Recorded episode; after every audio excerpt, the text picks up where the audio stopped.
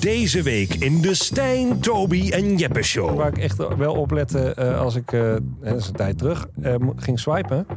Was eh, of ze niet te vaak sporten. Dat Te vond ik vaak? zo. Ja, dat ze zo sporten. Hè? Vaak. Oh, maar dat vind ik echt een pre. Dat is toch goed? Ja, nee, dat Dan voel jij je een luie Dat is dikzak. fijn eigenlijk. Ja, Jij wil nee. gewoon iemand die oh. aan jouw level... eh, ja, ik wil geen fit girl. Dan ben ik echt, dan, dan ben ik weg.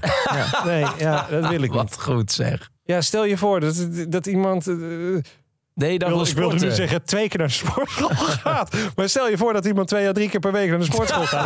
Ja, Ja, dan voel ik me gewoon een hele, een hele dikke zwans voel ik me dan. Zo, ja. Dan ga ik op mijn elektrische fiets naar de stad. Een biertje Jij drinken. Ja. op de fiets naar de stad, je gaat met de auto naar de stad. Nee, hij maar- Oh. heeft een elektrische fiets zeg hoor. Ja, heb ik ook, heb ik Oh, Stijn. ook, ja, ja, Van ja. Marktplaats? Was hier een aanbieding? Ja, dat is wel warm. Ja. Stijn, Toby en Jeppe Show. Gezellig in de studio.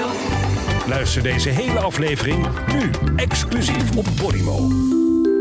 Via podimo.nl slash Stijn luister je de eerste 60 dagen gratis. Via podimo.nl slash Stijn luister je de eerste 60 dagen gratis.